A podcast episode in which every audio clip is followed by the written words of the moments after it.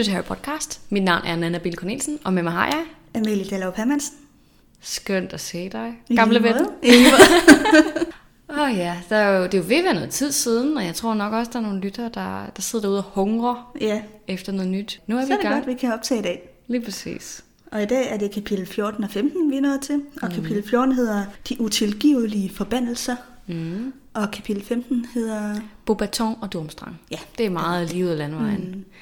Så man kan godt sige, at vi har en ret god idé om, hvad de her to kapitler handler om, bare på baggrund af... Titlerne på kapitlerne er ret uh, sigende for, hvad vi kommer til at snakke om Ja, i dag. Ikke? nogle gange så kan man få sådan et eller andet, hvor man siger, nå, hvad er det lige? Så, eller så er det sådan en linje, eller et eller andet, der, som kapitlets navn går på. Mm. Og sådan, I det her tilfælde er det meget korrekt. Ja. Og jeg tror godt, vi allerede nu kan sige, at det bliver en lang episode i dag. Ja. ja, jeg synes, vi siger det hver gang, men i dag der bliver den ekstra Der er lang. meget, vi skal snakke om. Ja, og den bliver også øhm, mere politisk, mm. end den plejer. Der har nogle forskellige emner, vi skal vende, på grund af de ting, der sker ude i verden. Det er egentlig ikke så meget Harry Potter-bøgerne i sig selv, som det er de begivenheder, der er sket i den seneste tid. Blandt andet med Black Lives Matter-bevægelsen, og, og det er politivold og så videre, og alle de demonstrationer, der har været i USA. Det kan vi ikke undgå at komme til at snakke om. Og så også alt det, der er sket på Twitter, mm. med J.K. Rowling og hendes tweets om transkønnede kvinder. Så det kan I lige være forberedt på. Og der er måske nogen yngre, der vil stå en lille smule af på det her. Ikke helt vil forstå, hvad det handler om, men øhm, det er jo fair nok. I må gøre det så godt I kan, og hvis man ikke helt kan forstå det, så er det måske også okay. Altså, det bliver jo sat i relation til noget Harry Potter. Selvfølgelig gør det det. Altså, ja. Vi er ikke lige pludselig blevet en, en politisk podcast. Ah, nej, præcis. Altså i hvert fald udelukkende en politisk podcast. Men jo, det bliver hele bliver sat i relation med, med bøgerne selvfølgelig. Det er jo det, der er konceptet. Det er konceptet nemlig. Og det kan være, at vi skal gå stille og roligt i gang. Ja. Jeg har forberedt kapitel 14, de utilgivelige forbandelser, og øh, lad mig starte med et lille resume. Yes.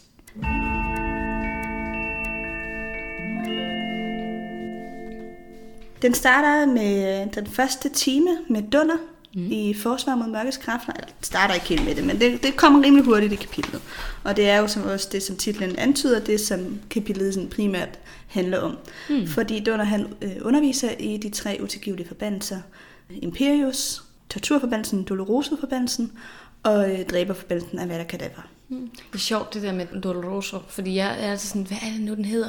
Det er der med Dolor, de siger, når de kaster den. Men Ja. den, den hedder nemlig lige lidt ekstra. Doloroso.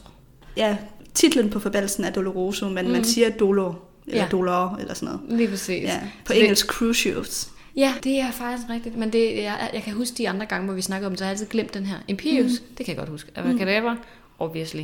Men, men den der Doloroso, den er altid sådan, Ja. hvad fanden er det nu? Jeg slog dem op, og de hedder det også, fordi at det, det er oversat fra latin. Aha. Så uh, Imperius betyder sådan noget med, jeg befaler dig at Mm. gøre et eller andet, eller sådan noget. Og Crucius på latin er også uh, et eller andet med skade. Noget med smerte. Eller Ja, sådan jeg kan ikke lige helt huske det. Og så Avada Kedavra er også et eller andet med at tage liv. Altså sådan, de, det er oversat fra Ja, Avada Kedavra, den er jo også sådan lidt taget fra Abracadabra også, Jo, ikke? det der er er, der er noget, hun har mixet nogle ting sammen. Ja, det er- for, det har for at trække nogle forskellige tråde Det kan hun ind. jo godt lide. Det kan hun jo. Godt, men øhm, det underviser han i, og øh, jeg vil komme lidt mere ind på det, men Neville og Harry bliver ret berørt af det, i modsætning til de andre elever. Så skal Harry og Ron lave Spottums lektie, en ret sjov scene. Hermione opretter far, F-A-R, og Harry får brev fra Sirius. Mm. Så det er sådan det, der sker i mit kapitel. Ja, og jeg overtager dagen efter, mm. øh, faktisk. Hvor øh, Harry han skriver tilbage til Sirius som noget af det allerførste. Og så får han så også svar i løbet af mit kapitel faktisk om, at Sirius er kommet tilbage til øh, Storbritannien. Fordi hele den her ting, han er gået på, at han har jo informeret Sirius om det her med hans ar. Sirius skriver, at han vil tilbage og sørge for, at der ikke sker noget mere, og det vil Harry jo ikke have, fordi han frygter for dementorer og så videre. Men Sirius han kommer tilbage til Storbritannien i mit kapitel, eller skriver i hvert fald, at han er tilbage. Mm. Eleverne de bliver så trænet i at modstå Imperius-bevægelsen i Dunders time. Det er den anden time, de har med ham. Og især Harry viser øh, evner for mm. at modstå den her besværgelse. Og det kan jo være, at vi snakker lidt mere om det. Hermione hun arbejder ligesom videre med far, og går rundt og værger folk, og, og disku- eller snakker om sin kors og sådan nogle ting. Og så ankommer Bobaton og Durmstrang jo til skolen. Ligesom den meget famøse scene, vi jo alle sammen har set i film 4, hvor de ankommer med den her store karet og skibet, og de laver nærmest sådan en lille, en lille, et lille optog, eller sådan mm-hmm. en, en forvisning, da de ankommer på skolen. Det gør de så ikke det her kapitel. Nej. det er meget film, øh, filmwise. Ja, ja, alt det der inde i storsalen. Ja, ja, lige Ja. præcis. Og kaster med de der stave, og jeg ved ikke alt hvad. Ja, det, Det det gør gør de ikke i bogen. Nej, det gør Nej. de ikke. Godt. Jamen, øh, skal vi gå i gang med det? Mm.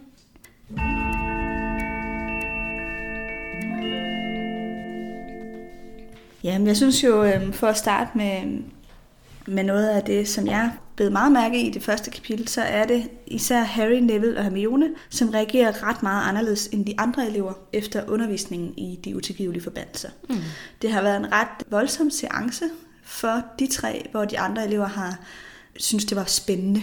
Mm-hmm. Det kan man godt mærke, og, og de andre er sådan lidt opstemte, og da de kommer ud fra klasselokalet, snakker om det som sådan en, gud, og så gjorde han det, og lagde mærke til det, og, og hvad tænkte I, da han gjorde sådan og sådan. Ja. Hvor Harry og Neville og Hermione, de går lidt mere i deres egne tanker, og er sådan lidt, ja, berørt af det, og Harry tænker på sine egne forældre, som blev dræbt af dræberforbaldelsen, og på den måde har jo haft det meget ind på livet.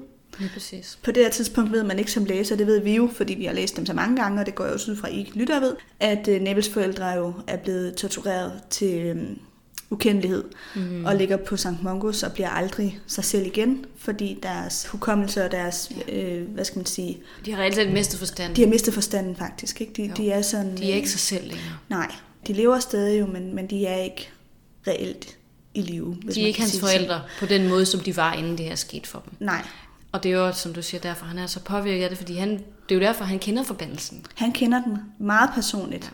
Og jeg tror, Hermione er påvirket, fordi hun godt kan sætte sig i deres sted. Altså, jeg synes, det er et udslag for empati fra hendes side. Jeg tror det, hun, hun ved jo ikke heller, hvad der er sket, men hun kan se tydeligt på Neville, at der er noget, der er helt galt. Ja.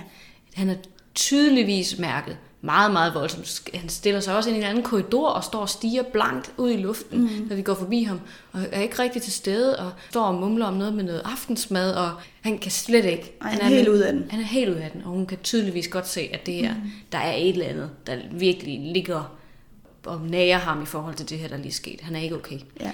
Og det, nu er det selvfølgelig, din, din situation er selvfølgelig videre, men jeg kom til at tænke på, da jeg læste det, at det virker som om Donner gør det meget bevidst. Fordi vi ved jo godt, at Donner ikke er Donner, mm. men at han er Barty Fam Junior. lige præcis Barty Fam Junior, og jo faktisk har været med til at torturere Nevils forældre. Ja, det har han. Og Det det, også gøre det her ret makabert på en Jamen det er det, at han, Ja. ja. at han siger, okay, når det er dig, der er longbottom, jamen så, okay. Han, han bliver sådan lidt mere stille i den situation, end han var ved den første be- besværgelse. Mm. Men, men han tager ham også ind bagefter, og skal sidde og give ham en kop te, og give ham den her bog og sådan noget. Men det der med at skabe en relation til Neville, synes jeg er så klamt. Altså, jeg det synes, er det, rigtig, rigtig ulækkert, fordi det er så falsk på mm-hmm. en eller anden måde, og vi ved jo også godt, igen, nu afslører vi jo noget, men vi ved, går ud fra, at I ved det, men han giver den der bog til Neville, fordi han ved, at Harry skal bruge gælletang, ja. som bliver beskrevet i den her bog, i en af de Præcis. her dyster, de skal lave i forbindelse Nemlig. med trekampen. Så det er det er udnyttelse. det er udnyttelse af Nevilles sårbare situation, og han roser ham og om du er så dygtig mm. til herpologi, og professor Spire har virkelig rost dig til mig mm. og sådan noget, og giver ham ligesom sådan en falsk Ja. Tryghed, og Det er Harry det. beskriver oven i købet, det var jo sådan noget, Lupus ville have gjort. Mm-hmm. Altså, øh, uh, den er ikke god. Det er nemlig det, og første gang man læser det her, så tænker man nok, nej, okay, hvor fint, han, han tager ham ind, og kan godt se, at han har berørt ham på en eller anden måde, og nu vil han gerne lige tage vare på ham og sådan noget. Men når man virkelig tænker over, hvem han er i den her situation, hvem han i virkeligheden er, så er det altså afskyeligt mm. på måder, man slet ikke kan sætte ord på nærmest. Det er mm. så ægelt. Jeg, jeg kunne forestille mig, at det her går op for Neville senere, hvem Donner faktisk er. Jeg ved ikke, om han nogensinde... Ej, han må, han må næsten forstå det eller finde ud af det, men han må have følt sig enormt udnyttet og Ja, det er sjovt. Den, den reaktion hører vi jo faktisk ikke om. Nej. Vi hører ikke om Nevilles reaktion på, mm-hmm. at han har et helt år gået op og ned af sin forældres overgrebsmand. Ja, Det jo, kunne jo egentlig have været interessant at høre, hvordan Neville har det med det. vi hører generelt ikke meget om, hvordan Neville har det, før den der ene scene på St. Mungus, ikke? Mm. Altså, han er bare lidt en sidekarakter på en eller anden måde, som, ja, hjælper de andre lidt videre med nogle ting, ikke? Men det ville have været godt at vide, hvordan han tog den her information, fordi han kan ikke undgå at have hørt det. Nej. Altså, lige pludselig er dunder væk, og så er der en ny dunder. Altså, de må ligesom have fået den information på en eller anden måde, ikke? Ja, jo. jo. Så Ja. ja. Nå, men det var bare, jeg synes bare, det var ret interessant, fordi den her situation siger rigtig meget om, at det er nogle meget forskellige baggrunde, de her elever, de kommer med. Ja. Og derfor reagerer også meget forskelligt på de ting, de oplever. Og det er jo nok sådan, det er for os mennesker generelt, mm. ikke? Altså, det, det afspejler sig jo også i, hvad man synes er sjovt at lave jokes med, eller hvad man synes er okay at snakke om på hvilken måde. Og sådan eksempel, hvis man har jødisk baggrund, eller bedsteforældre, der har været en del Ja. af en verdenskrig, synes man måske ikke, jødejokes er særlig sjove. Nej. Og hvad jeg ikke har hørt i min folkeskole år, er alle mulige ægle jokes. Altså, ikke at jeg selv har nogen relation til det, men jeg kunne forestille mig, at det... Ja, og så kunne man jo komme med mange eksempler. Lige Ikke? præcis. Øhm, ja, jeg har en meget tæt relation til en handicappet, og som gør, at jeg synes ikke, handicap jokes er sjove på nogen måde. Og jeg vil heller aldrig bruge nedsættende ord om handicappet til nogen eller om noget. Altså, jeg, det, det ligger mig så fjernt. Det var virkelig noget, jeg havde en stor kamp med, da jeg gik i folkeskole, at få alle til at, at stoppe med at lave shows med det. Ja, det var min politiske agenda, mm. da jeg gik i folkeskole. Jeg tror, folk synes, jeg var ret en. irriterende. Det berører en sindssygt meget, når man har det tæt på livet, og det er nærmest, altså alle har jo et eller andet, som er ubehageligt eller traume af en eller anden art, ikke? Ja.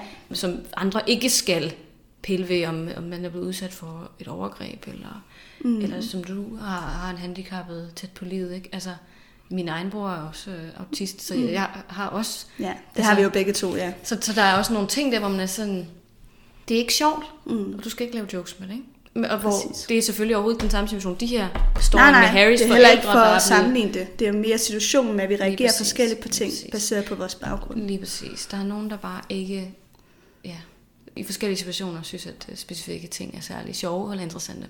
Ja. Men vi får jo finder ud af senere, hvorfor man hævede. ja, det får vi jo at vide i femmeren. Mhm. Mm-hmm. Virkelig, øh, virkelig spændende scene, synes jeg faktisk. Nå, men lad mig gå videre, fordi så øh, i den her time, som de har med Dunner, så afslører han jo faktisk, at han kun regner med at være et år Mm. i rollen som lærer for forsvar mod mørkets kræfter. Og det er jo lidt interessant, fordi det virker, når man læser det, som om, at han kommer til at tale lidt over sig. Mm. Det virker ikke planlagt, at han vil komme til at sige, at han kun er der et år. Og vi ved jo godt, hvorfor han ikke regner med at blive der længere et år. Det er jo fordi, han går ud fra, at Voldemort vil genopstå mm. i slutningen af bogen, og han kommer til at, hvad skal man sige, slå sig til ham. Ja. Altså gå over på den side, hvilket han selvfølgelig også er nu. Men at han, han vil ligesom være sammen med Voldemort, når det her år Han forlader skolen. Igen, skolen vil nok heller ikke se lige sådan ud på det tidspunkt, Nej. når Voldemort kommer tilbage. Men øh, det kommer han jo ligesom til at afsløre, og så siger Ron, øh, jamen øh, hvad, hvorfor skal du kun være her et år? Øh, mm. Og så kan man godt, så bliver Dunder sådan lidt, øh, ja, hvorfor det? Nå, det er fordi Albus og jeg har aftalt, at det kun skal være et år, fordi så skal jeg gå tilbage til mit otium, altså pension. Mm-hmm. Så det er kun et år, jeg har lyst til at være lærer. Så han kommer ligesom sådan en lidt dårlig undskyldning mm. om, at han vil kunne arbejde et år mere, før han går på pension. Generelt, så bruger han Albus rigtig meget som undskyldning Ja. ja. for rigtig mange ting. Blandt andet så siger Hermione i mit kapitel i forbindelse med de utilgivelige forbandelser, der de skal jo, han har jo sagt i det foregående, i der, hvis man gør det her mod et andet menneske, så bliver man sendt i Azkaban. Mm. Og så begynder han jo at kaste Imperiusforbandelsen på eleverne.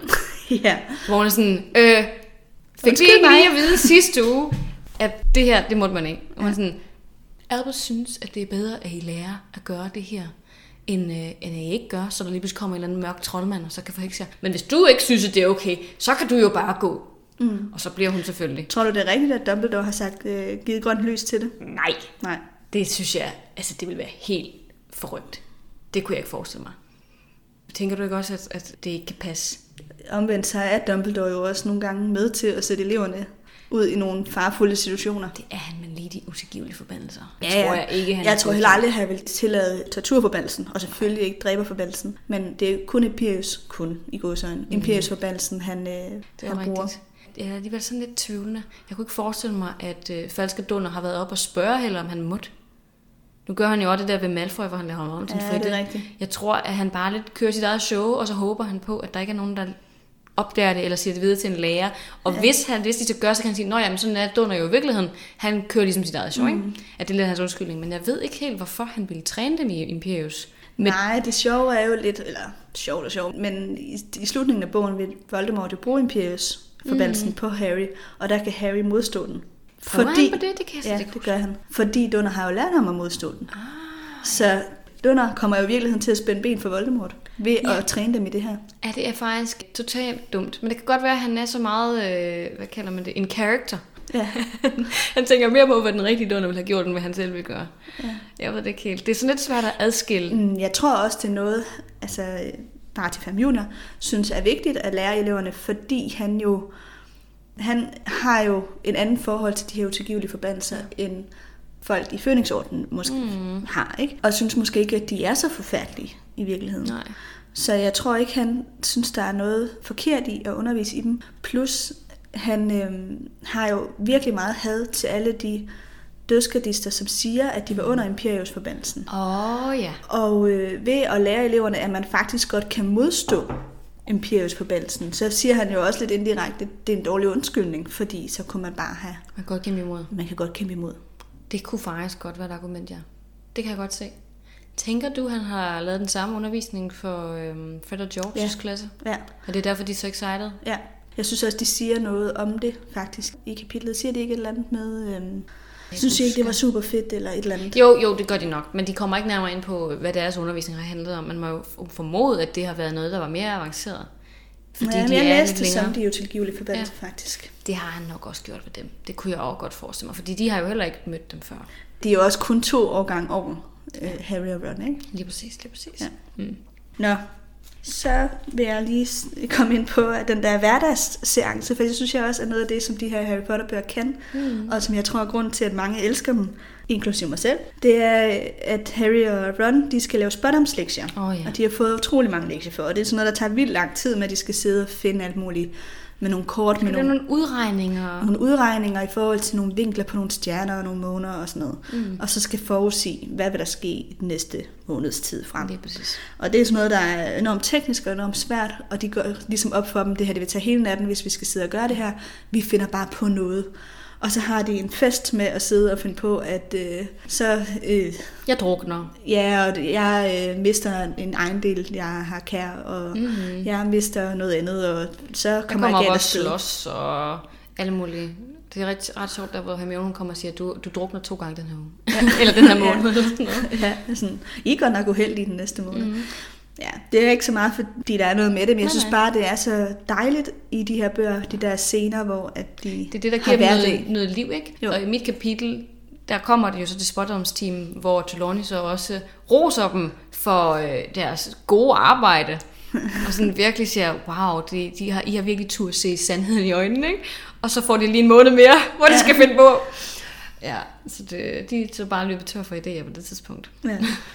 Og så noget, mm. som binder vores kapitler lidt sammen, mm. det er jo uh, Hermione, der stifter FAR, ja. eller far, som mm. man kalder det. Åh, det er så sjovt. Øhm, man må jo sige, at hun har gjort sit forarbejde. Ikke? Hun har jo. været på biblioteket og læst op om, hvordan starter man en forening, mm-hmm. hvad skal der til. Alfas øhm, rettigheder. Alfas rettigheder, ja, den hedder Forening for Alfas rettigheder. Mm. Og har ligesom sådan sat sig ind i, at man skal være nogle medlemmer, de skal betale gebyr, så kan man mm-hmm. lave badges og alle mulige ting. Det er enormt professionelt. Altså også, hun kommer jo med sådan sin plan for, hvad det er, hun faktisk har tænkt sig at gøre med det her, hvad det er for nogle, ja. nogle ændringer, hun vil lave, og hun vil ændre på lønforhold for dem, arbejdsbetingelser, det her tryllestavsforbud, de skal have lov til at ja. kunne, kunne bruge tryllestav, og hun vil have repræsentation i en eller anden øh, styrelse. Der skal ja. være en husalv repræsenteret i den her styrelse, der har med dem at gøre. Og var sådan, wow, altså det er, hun er mega langt i forhold Faktisk til det nogle ret gode politiske altså, elementer. Totalt solid kampagne, hun har lavet. Ikke? I stedet mm. for bare sådan, lave et skilt nede i, øh, det ved jeg ikke, i indgangshallen, hvor der står alfa-rettigheder, eller alfa skal have flere rettigheder nu, ikke? Altså det er ikke sådan noget, hun gør. Nej. Hun er ikke sådan en skoleaktivist, hun er sådan... Nej, nej, hun har tænkt over nogle reelle politiske tiltag, hun ja. gerne vil have gennemført. Mm. Det ja. kan ikke undre en, at hun bliver statsminister senere, nej, eller premierminister. Nej, nej. Hun har det allerede her. Ja, den del er jo faktisk rigtig, rigtig flot og mm-hmm. god. Det hun så glemmer, som Fred og George også gør det, hende opmærksom på, det er, har du snakket med en elf? Mm-hmm. Har du snakket med nogen af husalf? For det, for det har vi. Ja. Og så er hun så, nej, men det har jeg ikke, fordi hvorfor skulle jeg komme ned i køkkenet? Ja, det må jeg jo ikke. Det må jeg jo ikke. Jeg, jeg har jo ikke noget at gøre i køkkenet. Hvor Fred og George ligesom gør hende opmærksom på, mm, ja, men så er det også lidt svært for dig at udtale dig om, mm. hvordan de har det, hvis du ikke har snakket med dem. Det er rigtigt. Altså man kan sige, deres udgangspunkt er jo også, at de vil ikke ændre på noget. De to har ikke alfas rettigheder en mente, det har Ron heller ikke, det har Harry heller ikke. Der er ikke nogen af dem, der synes, hendes kors er vigtig eller noget, de har tænkt til at bruge tid på. Især Ron og, og hans øh, to storebrødre, Ja. synes, at det er noget mærkeligt noget, hun skal gå Ja, de er virkelig indoktrineret i den der troldmands... De vil gerne have en huself. Ja, præcis. Og jeg synes også, det er overraskende, at Harry, som selv har befriet Dobby, ikke synes, at det er en reel kamp, når han har set, hvordan Dobby er blevet behandlet. Det kan også undre mig. Det ja. kan det. Og øh, på den ene side tænker man, at han er heller ikke så gammel. På den anden side, Hermione er jo lige så gammel. Lige præcis. Og Så- han har selv set, hvad det gør.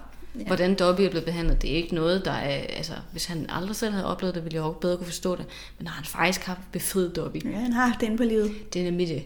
Så men man kunne godt forvente lidt mere især fra ham. Men han er også bare sådan lidt, okay, hvis bare hun kunne stoppe med at snakke om det. Og han er jo også selv blevet behandlet lidt som en Ja. hjemme hos familien Dursley. Ja. Den måde, han, de, han har ikke fået løn for alt det arbejde, han har gjort, kan man sige. Og han har haft nogle forfærdelige vilkår. Har boet nede i det der pulterkammer, altså, Ja. for fanden. Det er jo, det er jo det er faktisk en ret god sammenligning. Men, men sådan kan det tit være. Man ser ikke andres undertrykkelse. Mm. Hvis man selv ligesom er kommet væk, så tænker man, nå ja, men det, det er noget andet. Ja. Ikke? Men, Men det er rigtigt, Fred og George siger det jo ikke, fordi de har alfers rettigheder Nej, i mente. det har de de siger det mere for at provokere hende lidt måske, ikke? Og beskytte status quo på ja, en anden måde. ja. Øhm, Men de har ret. de har ret. De har ret i, at hun har ikke snakket med dem. Mm-mm. Hun har ikke hørt deres stemme. Nej. Og vi kom til at snakke lidt om, inden vi trykkede på optag, mm-hmm. det her med, hvordan er man en god allieret. Fordi hun ser en sag her, som er forkert, men hun har ikke rigtig øhm, tænkt over, hvordan hun bedst kan ændre på den her sag. Lige præcis. Eller jo, det har hun, men hun tror, at hendes måde er bedst, uden egentlig at have snakket med dem, det, det er handler om. Og det er det, der gør den her situation svær, fordi hun har totalt gode intentioner, og hendes øh, sag er helt reel. Der er et problem, som bør løses, men man kan ikke gøre det uden dem, der som det er er impliceret, som det faktisk betyder noget for. Dobby, han er jo sådan en, der præcis den type, som gerne vil reddes i den her sag. Så sådan en som Winky, der absolut ikke vil reddes af nogen som helst. Nu laver jeg gåse. Ja, det kan man ikke se. Det kan man ikke se, nej. Det gik også op for mig. Men altså, Ja. det, folk er meget forskellige, og har meget forskellige holdninger til, hvordan man er en god allieret. Og nogen synes, at hun gør det godt, og nogen vil sige, nej tak, din måde er ikke den rigtige måde for os. Mm. Og det er jo generelt i vores samfund, ikke? Når man Jo. ser noget, der er forkert, hvordan gør man så bedst for at støtte op om den sag, ikke? Altså Lige nu, præcis. vi, nu er der det der med Black Lives Matter, som fylder meget i medierne lige nu, mm. af gode grunde. Store demonstrationer for, Ja. for sortes rettigheder i USA, og også herhjemme. Og også i Danmark. Globalt ja. faktisk en kæmpe bevægelse, som er jo... Det er fantastisk, at det kan ske under en pandemi. At det er... Altså, at folk går på gaden og tro, altså, trodser lidt deres eget helbred, fordi de vil kæmpe for, for rettighederne. For en gruppe, der er blevet undertrykt igennem så mange hundrede år. Ikke? At det ligger så højt på folks øh, mind, tænker jeg. Men, øh, men det er jo en bro, kan man sige, til at snakke lidt om racisme også i det her univers. Mm-hmm. Ja, og det får jo en til netop at tænke over, vi er jo begge to hvide, og hvordan er vi gode allierede i den her situation? Hvordan støtter vi op om den her sag? Jeg tror personligt, at det der med at anerkende, at der er et problem, Mm-hmm. at vi ikke prøver at tale os ud af, jamen det er kun i USA, det er kun et andet sted, Mm-hmm. men at, at vi anerkender, at der er problemer alle steder. Det er der. Og første skridt til at gøre noget ved de problemer, det tror jeg er at anerkende dem. Det er det især ved sig selv, når man gør nogle ting, der er racistiske. Og det, ja. det kan man ikke komme udenom som hvid person, fordi vi tænker ikke altid over det. Det kan gå op for en efterfølgende. Det der, det var faktisk ikke okay. Ligesom det kan med så mange andre ting. For eksempel nu, at du og jeg, vi er jo to hvide cis-kvinder. Så vi tænker jo fra vores udgangspunkt, og ser ikke altid de steder, hvor andre bliver diskrimineret. Man ser ikke altid den diskrimination, man ikke selv oplever, vel? Det er nemlig det. Altså, jo jo, så er der selvfølgelig, at vi begge to er kvinder, men der er også en masse andre ting, vi ikke oplever. Helt sikkert. Så ja, det er svært lige at vide. Jeg har selv haft svært ved at vide, hvordan jeg skulle forholde mig til det her. Fordi jeg har gerne vil markere min støtte til det her. Men jeg har haft svært ved at vide, hvordan man skulle gøre det på en god måde. Når man ikke selv har de oplevelser, har prøvet på egen krop, hvordan det føles. Og ikke rigtig kan sætte sig ind i det, fordi man ikke har prøvet det. Det synes jeg har været rigtig svært. Jeg tror, det er noget med også at give plads til den stemme, ikke? Nemlig. Være lydhør, Trække den frem også, hvis, hvis den ikke kan få Præcis. plads. men ikke kun i sager, der omhandler racisme, men generelt give Ja. mere plads til, at folk, der ikke er hvide, får lov at fylde mere i mediebilledet, Absolut. får lov at tale om ting, både om det her, men også om andre emner. Absolut. Generelt give mere plads til hinanden og hinandens forskelligheder. Jeg læste øh, nogle undersøgelser for nogle år tilbage, der handlede om det her med medierepræsentation. anden etniske danskere. Altså, vi har jo langt flest muslimer i Danmark. Men øh, hvor de især blev trukket frem i mediernes øh, lys, når det handlede om noget med ja, etniske mindretal, eller noget med religion, eller noget med kriminalitet. Mm. Og det er jo forfærdeligt. Men det var ligesom der, de, de emner, de blev hævet ind i medierne for at snakke om det. Det er jo netop det, der er en del af problemet, at de bliver kun trukket frem, når det handler om de her ting, og ikke når det handler om miljøpolitik eller ja, noget ja, helt ja, ja. andet, ikke? Altså noget, som overhovedet ikke har noget med... Lige præcis. En eller anden med... fisker, som har fanget en kæmpe fisk, eller sådan eller andet. Ikke, at det giver mening. Men altså, ja. Jamen, alle mulige andre situationer, som jo også fylder i vores medier, Lige ikke? præcis. Ja. Så det er den gode repræsentation, der virkelig uh, batter. Apropos god repræsentation, mm. det var faktisk en rigtig god brug. Så har J.K. Rowling, hun har jo dengang, da Cursed Child kom ud, det har, har vi også nævnt flere gange, der sagde hun jo, at Hermione, hun faktisk var skrevet som en, en sort pige. Hvorfor skuespilleren i teaterstykket også var sort. Hvilket jo er så fint. Udover det faktum, at hun ikke er skrevet som en sort pige overhovedet.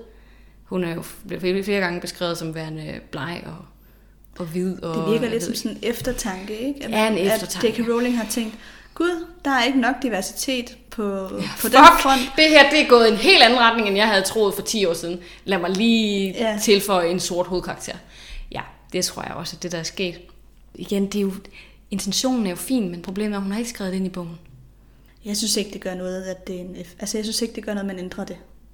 Nej, i teaterstykker? Nej. Absolut ikke. Det Nej. synes jeg heller ikke. Men jeg synes, at det er problematisk, at hun prøver at gå ud og ændre, hvordan hun rent faktisk har skrevet bøgerne, når det ikke er tilfældet. Mm. Altså du tænker, at det havde været bedre, hvis hun havde stået ved og havde sagt, jeg vil ønske, at jeg, jeg havde gjort ønske, det anderledes. jeg havde gjort det på den her måde. Ja. Derfor bliver teaterstykket Lige præcis. Men, det havde været meget mere sort. reelt, i stedet for at gøre, som om hun har tænkt hende som sort, for det har hun ikke. Der følger også nogle traumer ved at blive udsat for racisme, som man ikke bare kan slette. Og Hermione, hun kommer ikke med den her bagage. Altså med flere århundreders undertrykkelse. Det, det har hun ikke. Hun ved ikke, hvad det vil sige, før hun bliver udsat for det her mudderblod.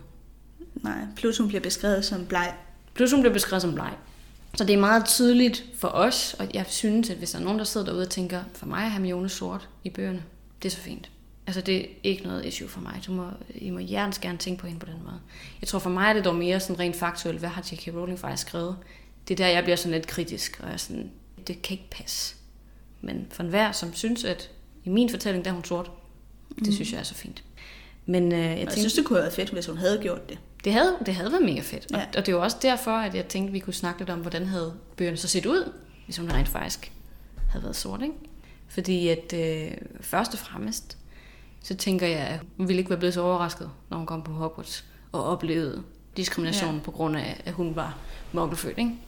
Det ville nok være den allerførste, at hun, det, hun ville nok antage, at det her mudderblods ord havde noget at gøre med hendes hudfarve, og ikke noget at gøre med hendes... Magiker-status. Lige præcis. Og jeg kunne forestille mig, at hun også ville have en anden forståelse for det her med, med husalfer. At hun ville have et andet syn på mm. nogle ting. Man kan sige, i J.K. Rowlings univers er der jo ikke nogen diskrimination på grund af hudfarve, og der er heller ikke nogen diskrimination på baggrund af køn. Det sker ligesom meget på grund af det her med magikerstatus. Mm. Men i den verden, der ligger uden for hendes lille magikersamfund, er det jo ikke tilfældet. Jeg tror Nej, ikke, verden. Lige præcis. Jeg tror ikke på, at selvom hun har skabt en, en racismefri verden, at resten af samfundet ikke stadigvæk vil have indeholdt racisme. Nej. Så jeg, jeg kan ikke forestille mig, at det ikke på en eller anden måde ville have mærket Hermione. Spørgsmålet er, fordi hun starter jo som 11-årig. Mm-hmm. Altså hvor meget det er noget, hun har tænkt over, før hun starter på Hogwarts. Jeg tror, at de fleste de skal nok nå at opleve noget. Mm. Allerede som børn også. Og se den måde, deres forældre bliver behandlet på, og alle mulige andre ting. At det, jeg tror ikke, at man kan undgå at mærke det ret tidligt. Nu har man jo også hørt her med, hvad hedder det, med, med alle de her historier om politivold og diskrimination i USA, og også mm. herhjemme om børn og unge, der oplever det allerede tidligt med politiet, der behandler dem som voksne og giver dem alle mulige intentioner, som ikke passer, altså tror, de er kriminelle, fordi de har den hudfarve, de har. Det synes jeg, jeg har hørt rigtig mange historier om. Okay. Så jeg tror, det er svært at undgå ikke at opleve diskrimination, også selvom man er barn. Også altså sådan noget name-calling, det har jeg da hørt i folkeskolen, mm. af folk, der har en anden hudfarve end hvid. Ja, det er bare igen svært det der med, fordi vi begge to er hvide, så er det svært ja. at udtale sig om, hvordan andre Helt oplever vildt. det, fordi det ved vi jo reelt ikke. Nej, det altså, gør vi ikke. Vi kan det gør vi ikke. Man kan ikke sætte sig ind i det på samme måde, når man ikke har oplevet det. Det er præcis. Vi har jo oplevet en masse andre sige. ting, men ikke lige det der. Ja, ja, men det er bare for at sige, det er også svært at skulle give nogle gissninger om, hvad Hermiones ja. oplevelse vil være, eller hvad hun vil synes. Det kan sagtens For vi har ikke være, oplevet det. Nej, det kan sagtens være, at det havde været på samme måde som den oplevelse, hun har her i bogen, men jeg forestiller mig, at der havde været en anden forståelse og en anden oplevelse af diskrimination, end hun har i serien. Mm. Det tror jeg. Det må nok være det tætteste, vi kommer på det, fordi det, Ja, som det er en siger, svær snak at have den her, ikke? Fordi ja, det, det kan jeg godt mærke. Man kan meget hurtigt komme til at sige noget, som kan misforstås, eller kan ja, blive vendt på en måde, så det mm-hmm. lyder lidt forkert. Eller sådan. Det er Ja, en svær snak at have. Og hvis vi kommer til at sige noget, der er forkert, er I selvfølgelig helt velkommen til at skrive noget. Ja. Fordi det er absolut ikke vores intention at sige noget, der er racistisk eller krænkende eller nederen på nogen som helst måde. Mm. Så det vil vi gerne øh, lære af, absolut. Ja, det tror jeg, det var sådan set essensen af min pointe Ja, med det her. cool. Mm. Har du mere, eller skal vi gå videre til frileg? Jeg har mere. Okay. Så tænker jeg, at vi, øh, vi lige tager den lidt videre, og tager den lidt mere, hvad kan man kalde det, kapitelmæssige hat på igen. Ja. Fordi Beaubaton og Durmstrang, de ankommer jo til skolen, som jeg også nævnte i starten af kapitlet. Det blev vi jo lige nødt til at nævne. Vi har jo snakket om dem før. Vi har jo haft et live show, hvor vi gennemgik forskellige, forskellige magiske skoler i Harry Potter-universet. Men det er jo efterhånden ved at være to år siden. Så tænker vi alle Det sammen, vil være tid siden. jeg tænker, vi alle sammen godt lige kan trænge til sådan en, øh, en genopfriskning af de her steder. Jeg starter lige med Beaubaton, og det bliver også kaldt Beaubaton Academy of uh, Magic, eller uh, Académie de Magie Beaubaton. Uh. Jeg håber, vores, øh, vores Fransktalende lyttere. ja, de, de synes, det var okay. Og, men det er nu ikke, fordi jeg har den bedste udtale. Det øh, er placeret i Pyrenæerne i Sydfrankrig, altså ligger oppe i sådan en bjergkæde, og blev bygget i hvert fald før 1290. Vi ved ikke, hvem der har bygget det, eller noget som helst. Generelt er der faktisk ikke særlig meget information om nogle af de her skoler. Vi får egentlig det meste i den her bog. Hun har ikke udbygget dem i sådan en, en ekstra bogserie eller noget, desværre. En del af slottet det er blevet bygget med støtte fra Nicolas Flamel, som vi jo får introduceret i øh, bog 1. Han lever jo måske stadig, gætter jeg på. Havde han ikke noget tilbage af det der de vise sten drik, som han lavede? Pas. Jeg kan ikke huske, Jeg mindes, at Dumbledore han siger, han har vist nok til et par år til lige at kunne få ordnet disse ja, sager. han Ikke? skal lige gøre nogle ting færdige, og så vil Lige han dø. præcis. Han havde et lille lager af det vist. Men Øhm. øh, der er jo også gået et par år nu. Det er rigtigt, så det kan sagtens være, at de har sagt tak og farvel ham og hans kone. Men, men det er i hvert fald bygget med støtte fra ham og, og Pernille, som øh, mødte hinanden på den skole. Så de har altså gået på Beaubaton begge to. Der lader ikke til at være nogen kolleger på skolen rigtigt, sådan som de har det på Hogwarts. Jeg tror, det er en meget britisk ting, det der med at inddele i forskellige huse. Mm-hmm. Og det virker heller ikke til at være på Dumstrang. Ilvermorny har jo huse, men det er også en irsk heks, der har grundlagt skolen, så man kunne forestille sig, at det er noget, hun har taget med hjemmefra, og så har synes, det var en god måde at inddele Og på, Ilvermorny, det er den, der ligger i USA. Lige præcis. Men bare lige apropos Nicolas Flamel, ikke? at øh, mm. i filmen bliver det jo fremstillet som om, at Beaubaton er for piger eller kvinder, Mm. og Durmstrang er for drengene. Lige præcis. Og det er ikke rigtigt. nej, det er helt mærkeligt. Det er en eller anden filmting igen. Altså, Mhm. mm-hmm. der er blandet køn på Ja, begge skoler. lige præcis. Jeg tror, der kommer sådan cirka 12 elever fra hver skole, eller sådan en retning, som er blevet særligt udvalgt af deres rektor til at komme med. Men ja, slottet her, det ligger jo så oppe i de her bjerge, omringet af nogle majestætiske haver, bliver det beskrevet som. Jeg forestiller mig lidt, det er sådan et, et fransk chateau, Ja, som ligger meget, meget smukke, meget øh, formede haver deroppe, og er virkelig flot. Altså, vi får det jo ikke at se, desværre. Det kunne have været rigtig fint at have udforsket de her miljøer lidt på en anden måde, men, øhm, men det er jo ikke noget. Hun har jo i stedet for valgt at tage tilbage til 1920'ernes USA, og så arbejde rigtig meget med dem. Det kan selvfølgelig være, at de tager på Beaubaton.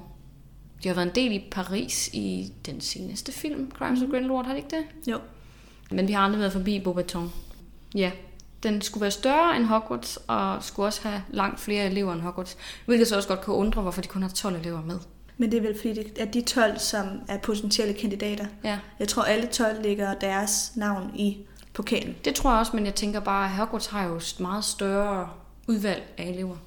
Fordi der er jo øh, meget mere end 12, der kan lægge deres øh, navn i. Ja, det har du ret i. Altså, så de har en bedre chance for at få en virkelig dygtig kandidat, måske. Men det kan jo være, at de har lavet nogle indledende det har de nok.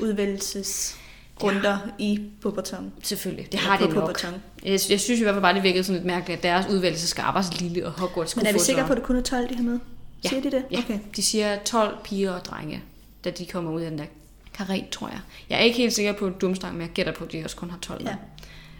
Ja, men de kan få øh, elever fra øh, sådan det allervestligste Europa. Det er sådan hele den der, den vestligste kyst, der kan komme derhen. Så det er derfor, der er så mange elever. Og de går i sådan nogle lyseblå silkeuniformer med kapper, fordi at temper- eller uden kapper, undskyld, de har ikke nogen kapper på, fordi temperaturen den er så øh, ja, varm nede i Sydfrankrig. Hvorfor de også står og sådan fryser, da, da de ankommer til Hogwarts. De er jo meget genkendelige, de der uniformer. Mm. Og det er måske også derfor, de har syntes, at det kun skulle være piger, fordi at dem, der har lavet film, har synes, det var måske meget feminint. Jeg ved det ikke helt. Ja, det kunne godt tænkes. Eller der er, et eller andet, der er jo sikkert en eller anden grund til, at man har valgt det. Ja, kunne lave den der danseopvisning på en lidt mere, det ved jeg ikke, Ja, karakteristisk måde. No clue. Men ja, vi møder jo også øh, Madame Olympe Maxime, som jo også spiller en ret stor rolle i, i den her bog, fordi hun jo indleder sig på en relation med Hagrid. Hun er jo halvkæmpe, ligesom han er. Vi ved ikke rigtig noget om hendes baggrund, men, men det får vi jo at vide senere, at hun har, hun har også de aner. Og hun bliver beskrevet som værende den største kvinde, Harry nogensinde har set. Altså hun er virkelig høj. De er samme højde. Ja, Selvom han faktisk føler, at hun næsten er større, fordi han har vendet sig til Hagrids størrelse. Og så bliver hun øh, beskrevet som havende et smukt, mørklødet ansigt, en høgenæse, tror jeg også, der står, og så hår sådan rigtig stramt tilbage i en knold. Meget elegant. Altså en meget stor kvinde, med sådan en, der sådan figurerer et modblad. Det er sådan lidt sådan, jeg forestiller mig hende. Men det er jo sjovt, at der står mørklødet, fordi hun er jo helt hvid ja i filmen. der er der så. Det er jo nok det, man vil kalde whitewashing, ikke? Når hun så endelig har en, en karakter med, der kunne have en anden hudfarve end hvid, så bliver hun så lavet hvid. Ja. Hvilket jo er ret ærgerligt, fordi det havde da været en mega fed karakter at have med. Så er så Durmstrang, som også bliver kaldt Durmstrang Institute. Det ligger højt op i det nordøstlige Europa. På deres våbenskjold, der står der også navnet med kyrilliske bogstaver.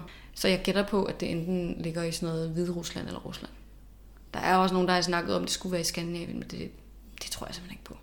Jeg ved ikke, om vi selv har advokeret tidligere, for det skulle være i Skandinavien. ja, jeg tror, vi har haft en holdning til det, men jeg kan ikke huske, hvad vores holdning var. Nej, lige præcis. Det er Nej. også alt for langt væk fra mig. Men, Ja. ja. men altså, igen, når det står med, med kyrillisk, så må det være Rusland eller Hvide Rusland, for der står, det ligger aller nordligst, og det er ligesom de to bud, der er, der ligger aller nordligst i Europa. Mm. Ikke? Så øhm, det, jeg tænker også, den måde, de går klædt på, er Nej, det sådan nogle store pelskubber. lige præcis, er det abs- og den deres navne også Karkarov, Igor. Mm. Altså, nu kommer Viktor Krum jo, han kommer fra Bulgarien, som er meget mere sydligt. Ja. Men altså, der er noget, der tyder på, at det godt kunne være i det der område. Jeg synes jo egentlig også, at det er lidt interessant, at det lige er den russiske skole, der bliver gjort så lidt til de onde. Er det ikke sådan meget øh, sådan lidt noget The Red Scare, kommunismen? Nå, jo. Det er i hvert fald sådan en meget klassisk skurk, ikke at sige, det er russerne, der er dem, der er Ja. slemme på en eller anden måde. Jeg ved, jeg kan ikke lade være med, jeg synes, det var lidt sjovt. Det måske havde været lidt mere kikset, hvis det havde været en tysk skole. Mm. Så kunne man måske godt have, men ja, ja, fred være med det. De tager elever fra øh, sådan det allermest østlige Europa. Så øh, Men også Danmark, ikke?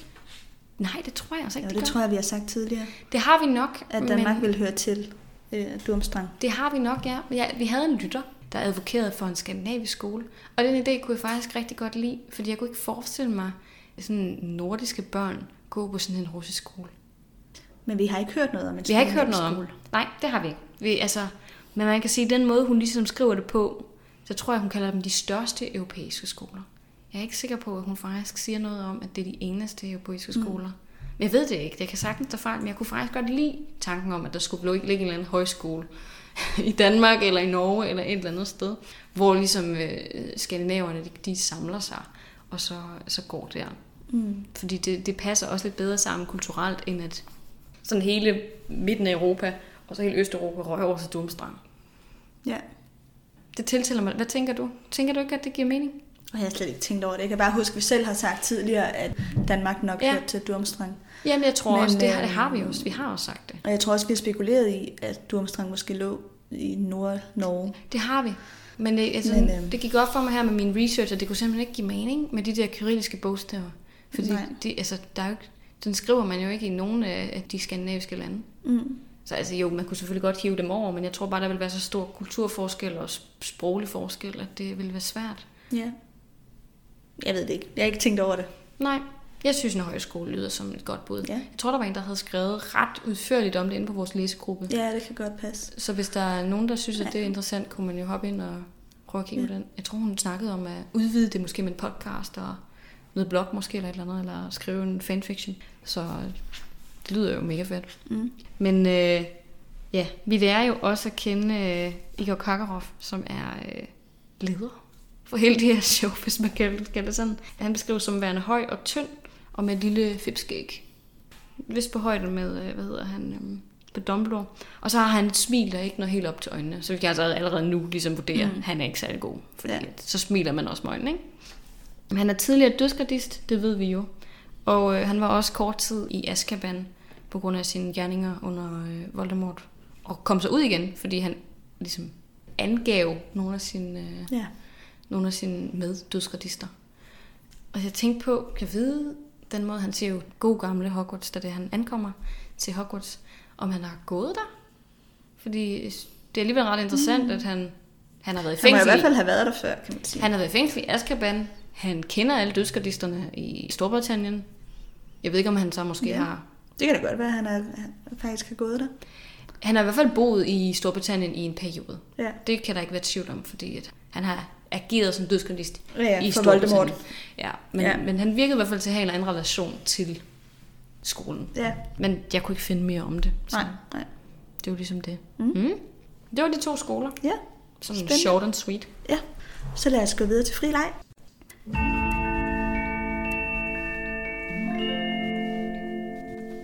Jeg har fundet lidt ekstra om de utilgivelige forbandelser, Mm. som jo følger i, i det første kapitel. Og øh, Harry han forsøger og lykkes jo også med både torturforbandelsen og Imperius-forbandelsen. Mm. Han øh, forsøger tortur på Bellatrix og Snape, hvor det ikke rigtig lykkes.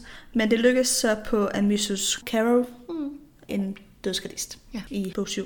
Og Imperius-forbandelsen lykkes han med på en nisse inde i Gringotts. Det er rigtigt. Ja. Så øh, han bruger dem jo i hvert fald, kan man sige. Og øhm, han har øh, modstået alle forbandelserne selv.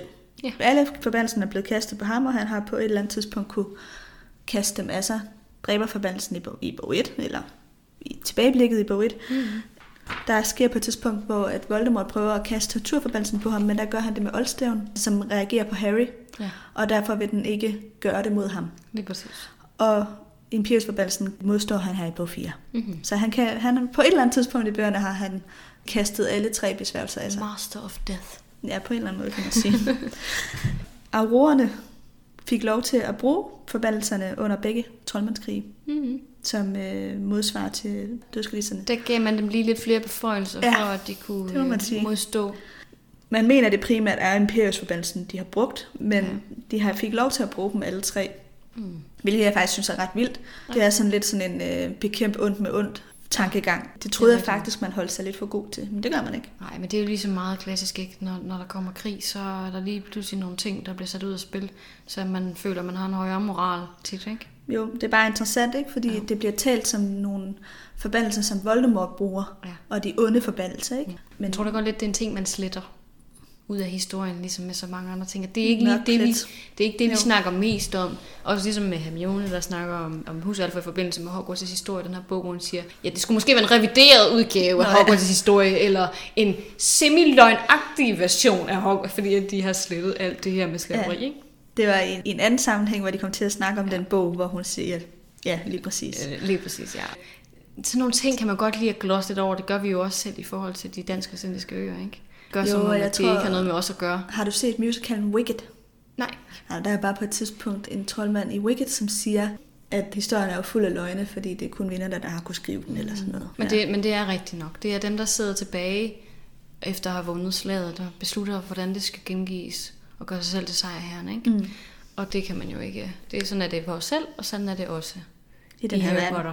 Under Voldemorts regime var det jo så også lovligt at bruge de her forbandelser. Der var det lovligt for alle mennesker. Hmm. Ellers var det kun aurorerne, der måtte bruge dem Okay. under troldmandskrigene. I filmen staver Dunner de utilgivelige forbandelser forkert. Nå. Eller det er selve utilgivelige, han staver forkert. Og det har jeg så læst en lille teori om, at det måske er et indirekte hint til, at han ikke er en rigtig professor. Nå. Han kan Men ikke jeg stave det lidt- ordentligt. Jeg synes, det er lidt mærkeligt argument, fordi det kunne jo også godt være, at den rigtige donor heller ikke ville kunne. Ja, ja, Altså, selvfølgelig. vi kommer alle sammen nogle gange til at stave noget forkert, jo. Selvfølgelig. Det, Så- altså igen, jeg tænker også, at han virker ret overbevisende i sine evner. Jeg har faktisk også tænkt over, kan jeg vide, hvordan han var... Han er blevet så god til at imitere Dunners læringsstil. Ja. Så jeg tror mere, det er skuespilleren, der er kommet til at lave en fejl. Ja, ja, selvfølgelig. Det tror jeg. Og brugen af forbandelserne har været ulovlige siden 1717 og har givet livstid i fængsel. Mm. Men Azkaban blev jo først oprettet i 1718. Så der har været et år, hvor at man jo så har haft et andet troldmandsfængsel, hvor folk, der brugte dem, kom Ja. i. Kan være, man har henrettet folk. Det kan være. Nej, fordi fra 1717 var dommen livstid. Nå, I ja, fængsel. Nå ja, selvfølgelig. Ja, det kan jeg godt se. Så man har jo haft et andet fængsel De har måske haft sådan en, et, et, ja, en ikke permanent situation, hvor jeg tænker, så kan jeg lige sidde her indtil vi får oprettet det rigtige. Mm. Maybe. Ja, det var det, jeg havde i dag Perfekt. Det er jo smukt. Så vil jeg tage den politiske hat på igen, og det her, det bliver lidt, det bliver lidt langhåret. Det bliver lidt en indviklet situation. Okay. Fordi det her, det handler jo ikke om bøgerne. Du må tage os igennem det. Jeg gør mit bedste, og jeg kommer sikkert til at til kluder i det. Men vi har jo snakket om det før. Tilbage i december, der havde J.K. Rowling, hun havde skrevet ud på Twitter nogle transfobiske ting, hvor vi så talte om den her situation. Forholdsvis kort, men den her gang er det altså eksploderet fuldstændig. Og selvom vi egentlig allerede havde nævnt, at hun havde nogle holdninger i forhold til transpersoner, som jeg ved ikke, hvad man skal kalde det, i hvert fald tydeligt afviger fra mine egne holdninger til det her, så var det nødvendigt at snakke om det her en gang til, fordi at det bare eksploderede i en helt anden skala, end det gjorde i december. Hun har holdt sig lidt for Twitter, fordi at hun godt kunne mærke sidst, at det gik skide godt. Mm. Fordi hun fik så stor backlash på grund af de her kommentarer. Det gav bagslag simpelthen. det er nemlig meget bagslag. Hun har jo rigtig mange fans, mm. som er LGBT. Også rigtig mange fans, som er transpersoner. Hun har jo fans over hele verden. Det er jo et kæmpe publikum. Og alle har adgang til internettet, så det, man, folk kan jo ikke undgå at se de her ting, Mm. hvis man følger hende. Eller, altså det har jo været i vores nyheder. Det har været øh, ud over alle nyhedsmedierne i Danmark, de her ting. Så der er jo ikke nogen, der har kunne undgå øh, at se det, hvis man i hvert fald har, har læst de der artikler. Men hun kom tilbage på Twitter igen, fordi hun havde lavet en ny børnebog, som hun var ved at få illustreret. Og sad og kommenterede på nogle børnetegninger. Jeg tror, der var sådan en eller anden konkurrence med, hvilke børn, der kunne illustrere det, eller øh, at de kunne få lov til at illustrere bogen, hvis de blev udvalgt eller eller anden retning. Så havde hun så kommenteret på en, en artikel, hvor der stod i overskriften, personer, der menstruerer. Hvilket hun synes var helt latterligt at skrive sådan et eller andet. Jeg troede, vi havde et ord for det her. Er der nogen, der kan hjælpe mig med, hvad vi kalder folk, der menstruerer? Er det sådan noget wumut, wimu, eller sådan et eller andet, hvor hun altså latterligt gjorde den her politiske korrekthed i gåseøjne, som hun synes, at... Ja, fordi hun mente bare, at man skulle have skrevet kvinder. Lige præcis. Hun synes Ja. faktisk, det er diskriminerende over for kvinder, at man skriver personer, der menstruerer. Mm. Og det gjorde folk rasende. Ligesom de blev rasende tilbage i december. Og det resulterede bare i, at hun kom med en strøm af tweets, der ligesom fortsatte den her tirade, hvis man kan sige det. det. Prøvede ligesom på at underbygge sine argumenter om, at det ligesom er det køn, man har mellem benene, der afgør, mm. hvem man er, og ikke ens kønsidentitet. Og ja, det er folk selvfølgelig utrolig mærket af. Især LGBT-personer, der er rigtig mange, der synes, at det her er virkelig ubehageligt at få at vide for en, man ser så meget op til. Det er mærkeligt, hvorfor hun gør det igen. Hun har lige været i den der skandale, og så gør hun det en gang til. Jeg tror, hun føler det så stærkt, at hun er så overbevist om, at det her det er rigtigt, og hun kæmper det gode kamp mod dem, der siger, at hun er forkert på den. Jeg tror, det er derfor. Hun er bare fuldstændig overbevist om, at det er rigtigt. Det tror jeg. Det fortsatte jo i en lang række af tweets, det her, og resulterede også i, at både Daniel Radcliffe og Emma Watson har været ude og sige, at de er ikke enige i det, hun siger, og at transkvinder er kvinder. Altså, at være ude decideret og modsige hende og kommentere på det her. Det skete jo ikke sidst. Der har jo ikke været nogen, der har reageret sidste gang, og det var derfor, det var nødvendigt at snakke om den her gang, fordi lige pludselig, at de personer, som er med i den her serie, de agerer ligesom udenom den på en Mhm. helt anden måde, end vi har set før. Ikke? Og Daniel Radcliffe skrev faktisk også et essay, som blev udgivet på sådan en, en trans-NGO's øh, hjemmeside, tror jeg det er. The Trevor Project, tror jeg det hedder. Jeg, jeg kender det ikke, fordi det ligger jo i UK. Men han fik udgivet et essay der til støtte for, for transpersoner, især transkvinder, hvor han også skrev, at han håber, at alle fans, som har haft en relation til de her bøger, som har elsket bøgerne, og, og som føler sig såret af de her ting, at de kan se bort fra det, at de ikke lader det... Øhm, Ødelægge forholdet til bøgerne. Lige præcis, og de skal, hvis, hvis man kan, han forstår selvfølgelig godt, hvis man ikke kan, men hvis man kan, så håber han, at, at det ikke ødelægger ens kærlighed til serien, fordi den kan noget helt andet. Og det er jeg også enig med ham i. Jeg ja. synes, serien for mig vil altid være de bedste bøger, jeg nogensinde har læst. Det er de også. Og jeg synes, de kan utrolig mange ting, og så må man altså ligesom adskille tingene, ikke? Der er bøgerne, og så er der J.K. Rowlings personlige ja. holdninger. Og det er jo også nogle holdninger, hun har fået over de seneste par år. Det, er jo ikke noget, hun har sagt, men bøgerne udkom jo. Nej, lige præcis. Og man kan sige, at transpersoners rettigheder er også blevet kommet meget mere frem, end det har været. Mm. Altså på det tidspunkt, hvor bøgerne blev skrevet. Det har jo ikke været noget, vi rigtig har snakket om før inden for de sidste fem år, føler jeg næsten. Altså det er en, det er en meget ny diskussion. Selvfølgelig ja. ikke i LGBT-miljøet, men for alle os andre. Men for den brede befolkning. Mm. Nemlig, det er virkelig nyt. Og det, altså, nu har jeg jo selv siddet og arbejdet i sex og samfund i en periode. Kunne jeg mærke, at eneste gang, der handlede om transrettigheder, så flippede folk fuldstændig ud. Okay. Altså fik mails om det, og fik kommentarer på Facebook på vores opslag og så videre, hvor folk var meget kritiske over for det, og synes, det kunne ikke passe, at vi begyndte at stoppe ting ned i halsen om, at være non-binær og være trans og alle sådan nogle ting. Der er helt sikkert nogen, der tænker ligesom J.K. Rowling, men der er også rigtig mange, som ikke gør. Mm. Og det er jo så både Dan Radcliffe og Emma Watson. J.K. Rowling hun kom så ud efter de her reaktioner, og har så udgivet et essay på sin egen hjemmeside, tror jeg det er, meget langt essay, som jeg sad og læste i går, hvor hun ligesom opremser forskellige årsager til, at hun tænker de her ting. Og det kommer især ned til, at hun frygter for, at kvinders rettigheder, det hun kalder kvinder, altså folk, der er fået tildelt kvindekønnet ved fødslen, mm. at deres rettigheder bliver fjernet, hvis transkvinder får adgang til de samme spaces. Hun mener, at selvfølgelig ikke, at alle transkvinder kunne være et sikkerhedsissue, men hun mener, at det at give de her rettigheder til transkvinder kan gøre det mere usikkert for piger og kvinder at ja, leve i de her spaces, hvis det giver mening. Mm. Hun frygter for, altså det, jamen, jeg har hørt den her diskussion mange gange i USA, det er den her toiletdiskussion. Ja, ja. Det var også det, den jeg tænkte på. Lige præcis, og, og hun, hun kommer også med et eksempel, hvor hun siger, vidste I godt, at en, en mand, hvis han bare siger, at han er kvinde, så kan han få udstedt et eller andet bevis, hvor der står, at han er kvinde, og han behøver ikke få hormoner, han behøver ikke gøre noget som helst, og så kan han bare få adgang til mm. de områder. Hvor det er bare ikke særlig harmonisk med virkeligheden. Det er nej, det sker noget, nemlig folk ikke. gør vel. Og øhm, jeg synes, det er enormt problematisk at anklage en minoritetsgruppe for per automatik at være ja, en fare.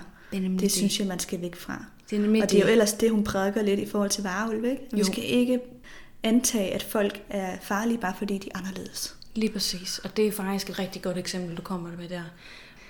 Jo, jo, hendes argumenter giver da sikkert god mening for hende, og hun fortæller også i essayet, at hun selv er blevet udsat for, for vold i hjemmet, og hun er blevet udsat for, udsat for seksuel overgreb, hvorfor hun også frygter mænd mere, end som mange andre ville gøre. Mm. Men man skal ikke diskriminere mod nogen, der allerede bliver diskrimineret helt af helvede til. Altså, der er meget højere risiko for selvmord og overfald og overgreb mod transpersoner, end der er for ikke-transpersoner. Mm. Så det virker virkelig som at sparke nedad, føler jeg. Det virker som om, hun har en lidt irrationel frygt, som hun ikke rigtig lige ved, hvad hun skal placere. Ja. Og så, så giver hun udtryk for det på den her måde. Ja. Det er nemlig svært, og jeg vil, øh, jeg vil ønske, at hun ikke sagde de her ting. Hun har ret til at sige dem. Det har hun. Ja, det er jo ytringsfrihed jo. Det er nemlig det, vi har, og hun, hun har al ret til at synes det, men det gør mig så ked af det, hun synes det. Mm. Hun kunne sikkert godt have, hun har været langt mere divers i de her bøger, end hun har været. Hun har helt sikkert gjort en masse for LGBT-rettigheder og mangfoldighed generelt. Altså, de kunne godt have været mere progressive bøgerne, men i forhold til den tid, de er skrevet ja. i, så synes jeg, at det... For det, 90'erne er det her enormt progressivt. Det er super godt klaret, men det er bare ikke nok længere. Vi bliver nødt til også lige at have den her gruppe med, og anerkende dem, og anerkende deres identitet. Mm. Fordi når man siger, at transkvinder ikke er kvinder, så udvisker man dem.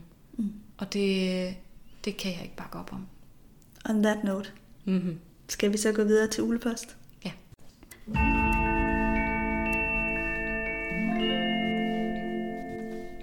On something completely different, ja. som man siger. Vi har nemlig fået en, øhm, ja, hvad kan man sige, det er jo ikke et spørgsmål, det er så, så meget som det er en teori mm. fra en lytter, der hedder Trine. Og Trine har været utrolig sød til at uddybe den her teori. Jeg kan sige, det handler om hårdkrukser og skabelsen af horcruxer. Ja, det har vi jo snakket om meget. Og det er også noget, vi ofte får besked om. Det er noget, der virkelig er øh, et interessepunkt, fornemmer man, mm-hmm. blandt jer, der lytter med.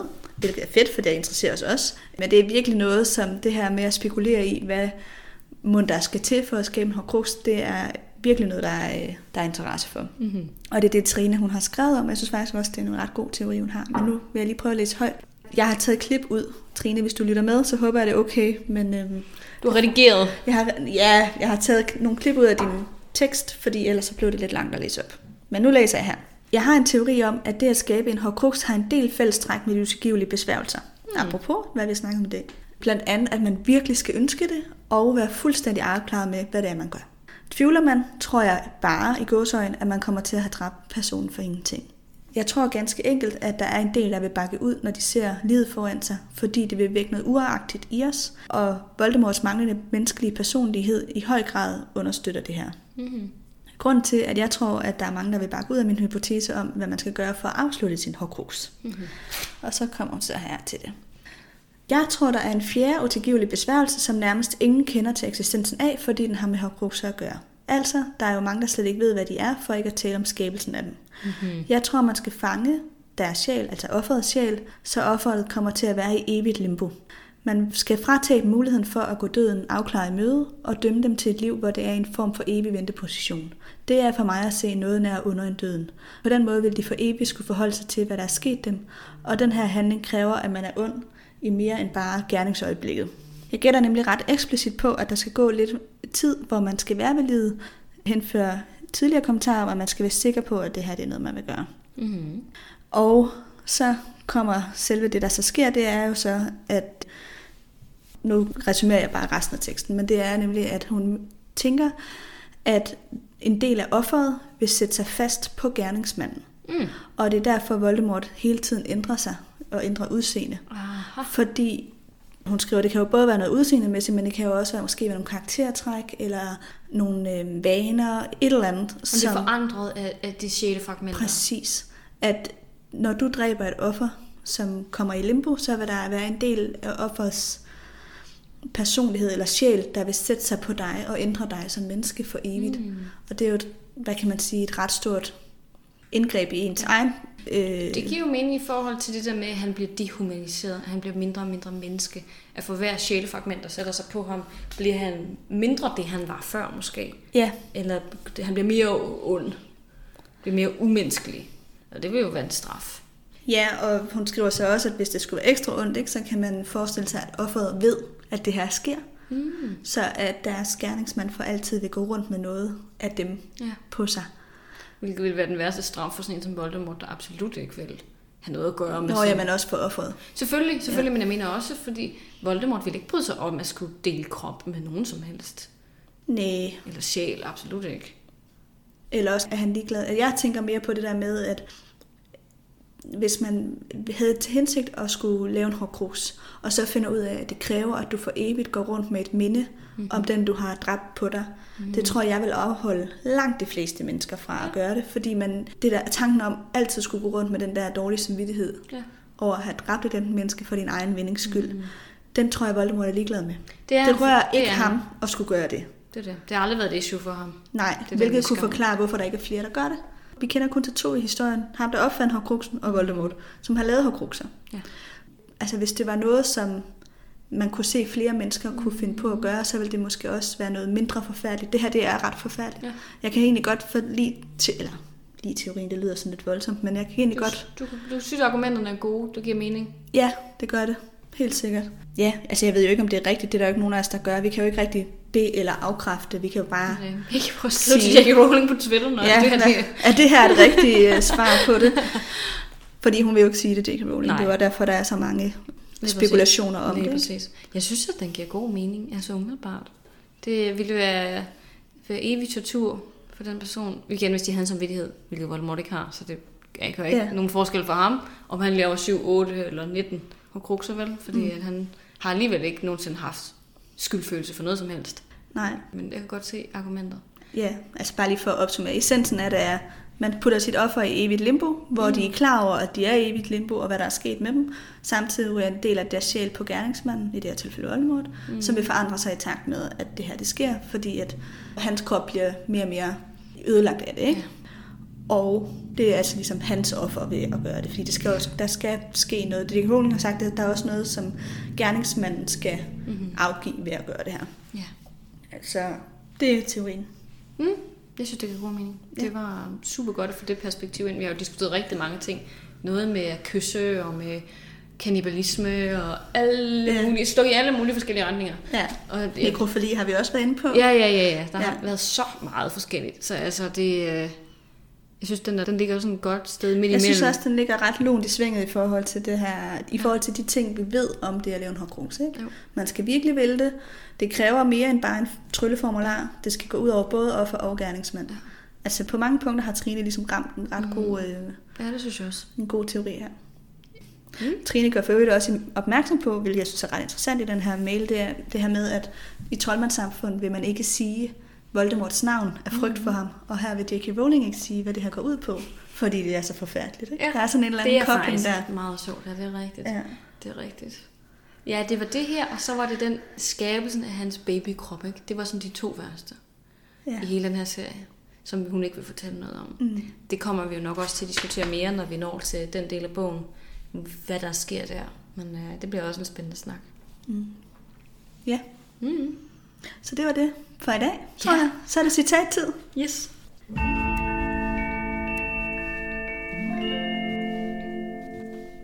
Ja, men jeg tænker, jeg starter, for jeg har det første kapitel. Yes. Og jeg har valgt der, hvor Dunder kommer til at afsløre, Mm. at han ikke skal være på skolen så længere. Men I er bagud, alvorligt bagud, hvad forbandelser angår, sagde Dunner. Derfor vil jeg sørge for at indhente det forsømte og lære jer alt om, hvad troldmænd kan gøre mod hinanden. Jeg har et år til at lære jer, hvordan man takler mørket. Hvad? Skal du ikke blive her? røg du ud af Ron. Ja, det kommer lige lidt som et chok, hva'? Ja. Jeg har valgt at tage en lidt mere let note. Ja. Hermione, der siger de her ting i forhold til Hogwarts' historie. Hermione opdagede, at de stirrede målløse på hende og affærdigede dem med sin sædvanlige utålmodighed, når det viste sig, at ingen andre end hende selv havde læst i de rette bøger.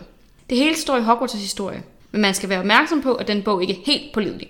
En justeret gennemgang af Hogwarts' historie vil måske være en mere korrekt til, eller måske en højst forudindtaget og lettere løgnagtig version af Hogwarts' historie, der udlader de beskidte detaljer fra skolens fortid. Jeg elsker, at bliver så kildekritisk. Ja. Det er jo den der bog, ikke, som hun bare har forgudet hele den tid ja, det er jo faktisk ret sjovt. Ja, hun er sådan lidt... Nej, selv vores idoler kan vi godt være kritiske overfor. Så ja. Jamen, det er nemlig rigtigt, fordi det er hendes uh, go-to-bog. Hver gang der er noget ved Hogwarts, der overrasker dem, eller noget, der forvirrer dem, så slår hun det op i Hogwarts Står historie. i Hogwarts historie, at man ikke kan spektralt transferere inden for skolens grund. Ja. Jeg ved ikke, hvor mange gange hun siger det der. Det er bare sådan hver bog, tror jeg. nærmest, Ja. ja, der er en reference ret tit i hvert fald sådan. Mm. Der er også en klasse, eller det første eksempel, der er i bog 1, ikke? med mm. lysene i loftet, hvor hun sådan, mm. i Hogwarts historie står der. Ja, man kan se loftet igennem, bla bla bla. Ja, det er rigtigt. Ja, det var en god diskussion, vi fik der om alt mellem himmel og jord, må jeg nok ja, det sige. må man sige. Mm. Men øh, jeg håber, I fik noget godt ud af det. Dem, der lyttede med i hvert fald. Kunne bruge det til noget. Ja, som vi også sagde, det er en svær diskussion at have, og man kan hurtigt komme Ja. til at træde forkert. Men Det er det. Jeg føler også, det er en nødvendig diskussion. Og det var på sin plads at at have den. Det håber jeg også, at I synes mm. i hvert fald. Og igen, at I fik noget brugbart ud af det på den ene eller på den anden måde. Mm. Og det tror jeg, det var måske det sidste ord i den sag. Ja. Så tak for i dag, Mette. Ja, selv tak, Nana. thank you